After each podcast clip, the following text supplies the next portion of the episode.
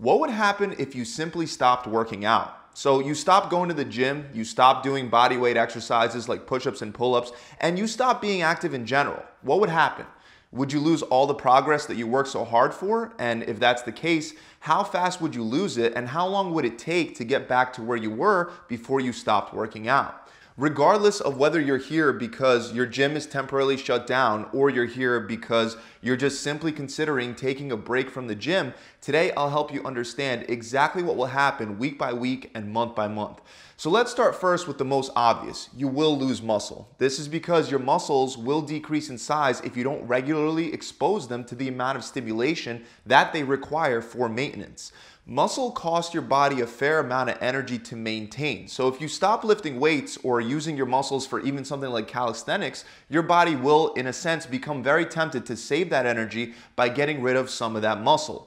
Unfortunately, the research on exactly how quick you'll lose muscle mass is a little mixed. Some studies suggest that muscle atrophy occurs within just two weeks of detraining.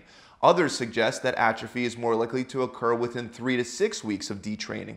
And the main reason why the results are so mixed is because there are a number of factors that influence how fast you'll lose muscle. Examples include your protein intake, the amount of calories you eat on a daily basis, and your general activity levels throughout the day aside from exercise. Another thing that further complicates the situation is the fact that muscle glycogen stores are lost very quickly when you stop exercising. In case you don't know, after you eat carbohydrates, they're broken down and stored in your muscles as glycogen, and they're stored along with a fair amount of water. So when you stop working out and your muscle glycogen stores go down, your muscles will visibly shrink since there will be less water retention inside of them. This is important to take note of because when scientists measure muscle loss, they look at things like fat-free mass, lean body mass, and cross-sectional area. They do that with medical tools and tests like muscle biopsies, DEXA scans, or MRIs. But the problem is, even though these methods are useful, they are affected by the amount of glycogen stores within a muscle. In other words, you may have not lost muscle, but just because you have less glycogen in your muscles, the measuring methods will interpret that as lost muscle mass, when in reality what happened was that you simply stored less glycogen and water into your muscles.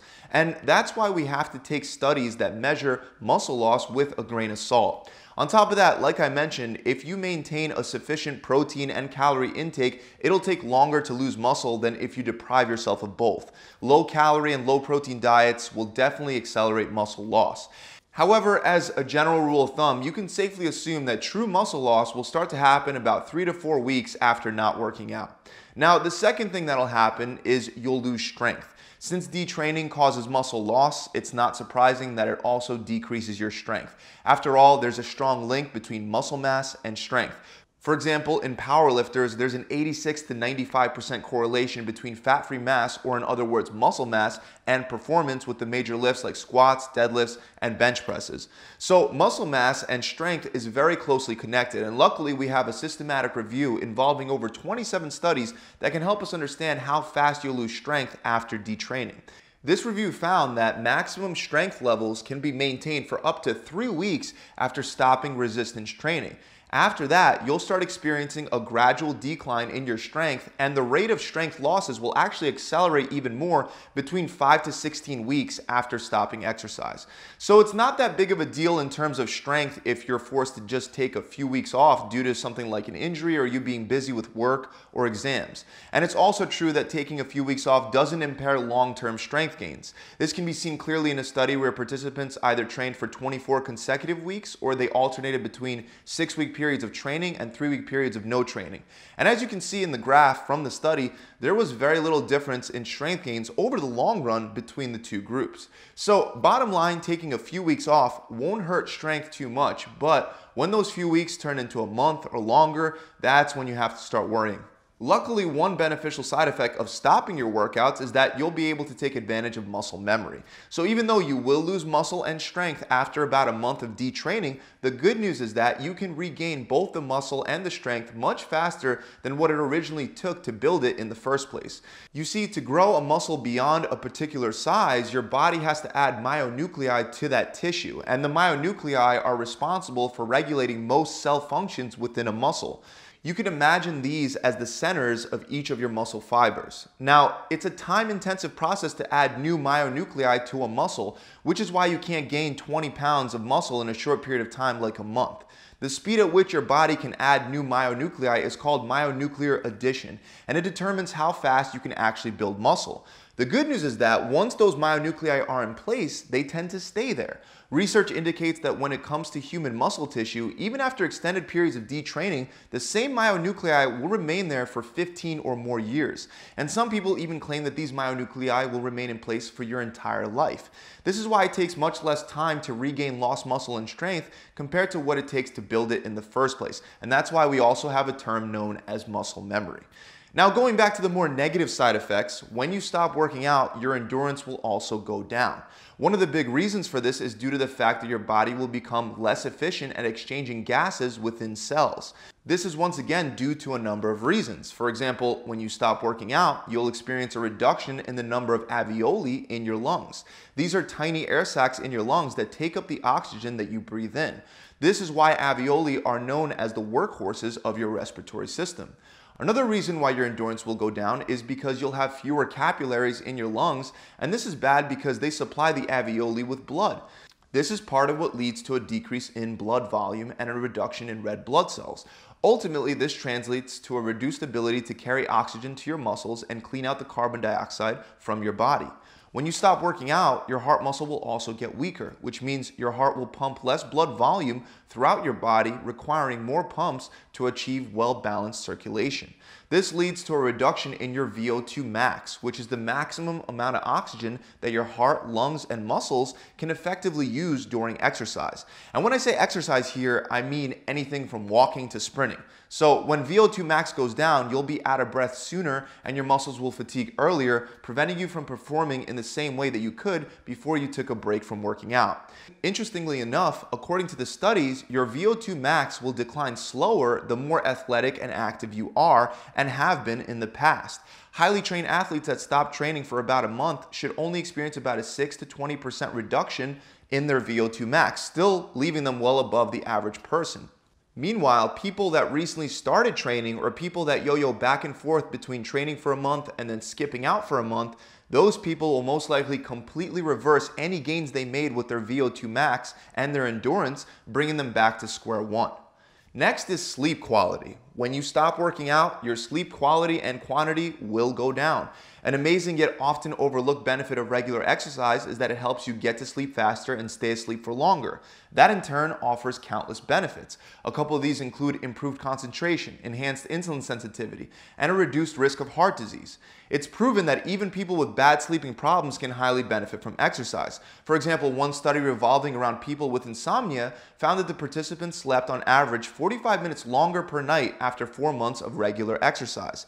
On top of that, according to the National Sleep Foundation, exercise improves sleep quality even for people without any sleeping problems like insomnia. Now, unfortunately, it also works the other way around. If you don't exercise, you tend to get way worse sleep quality.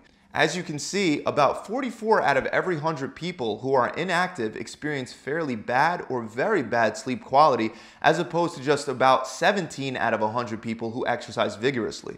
So bottom line, if you stop exercising, don't be surprised if you find it harder to get to sleep and stay asleep.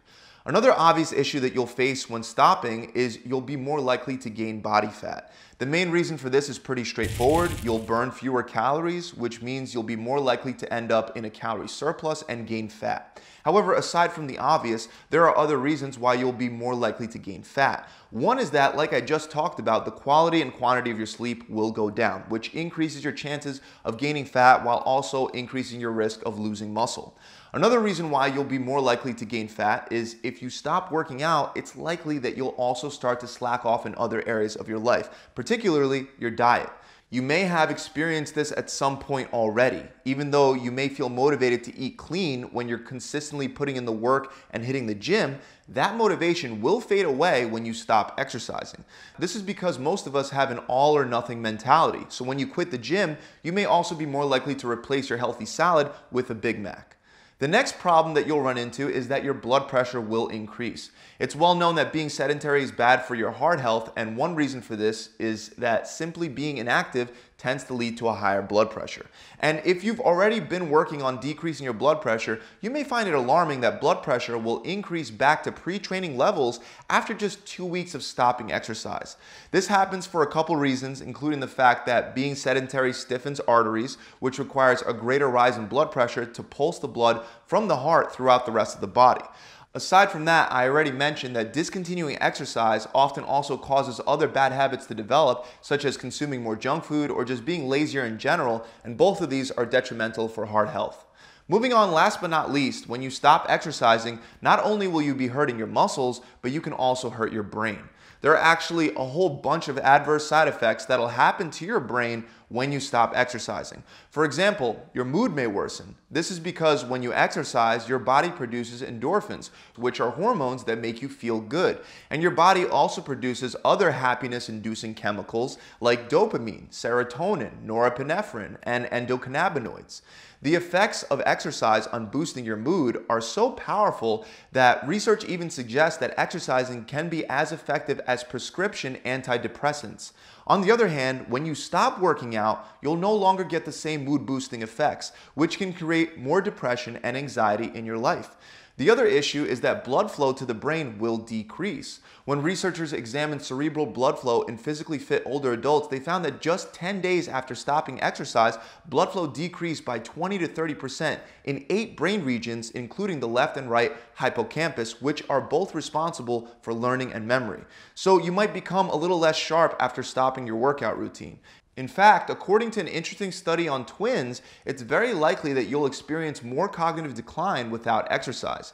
In this study, they took 10 pairs of identical male twins that exercised regularly, and they had one twin in each pair stay active throughout the study.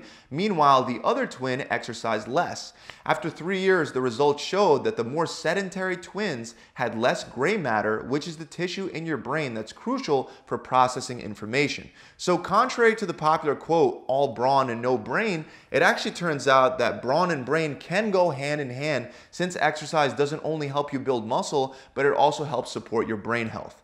So those are the eight things that'll happen when you stop working out. I'm sure it's no surprise that I'm hoping that this video convinces you to continue working out or to only take a short break if necessary because there's truly nothing out there that can provide the lifestyle benefits that exercise can. Not only does it add years to your life, but it also adds life to your years. Taking a short three week break or a month off the gym can often lead to a downward spiral where you don't find yourself back to the gym until 15 years later. I've met many people that have regretted taking long periods of time off as I've progressed in my fitness journey since I was 13. So I encourage you to treat exercise like brushing your teeth.